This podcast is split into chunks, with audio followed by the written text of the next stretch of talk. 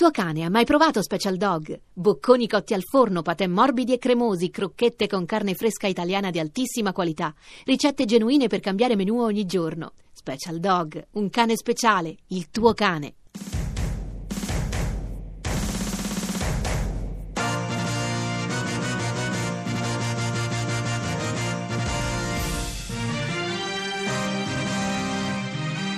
La recensione preventiva.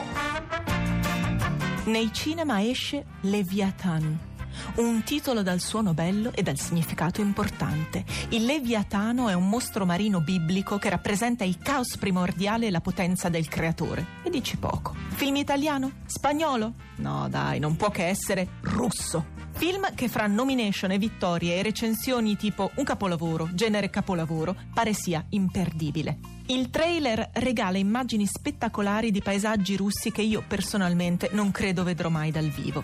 Ecco, mi piacerebbe dire anche di chi è, ma per dignità personale non lo faccio. È qualcosa tipo zi... zia... Yagi... Beh, vabbè, gli amici lo chiamano Andrei, quindi bravo Andre. E dopo il russo abbiamo pure il film dello svedese Ruben Ostlund, insomma di Ruben. Si intitola Forza Maggiore, titolo originale Force Majeure, niente da dire. È un film uscito l'anno scorso che diversi amici hanno visto all'estero consigliandomelo entusiasti. Troppo figo, assurdo, no vabbè, pazzesco.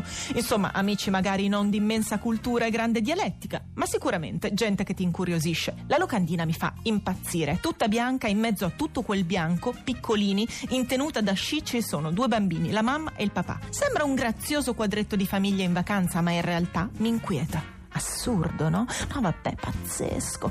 Sembra un film che quando ti siedi sulla poltroncina pensi, oh, chissà cosa mi aspetta. Troppo figo.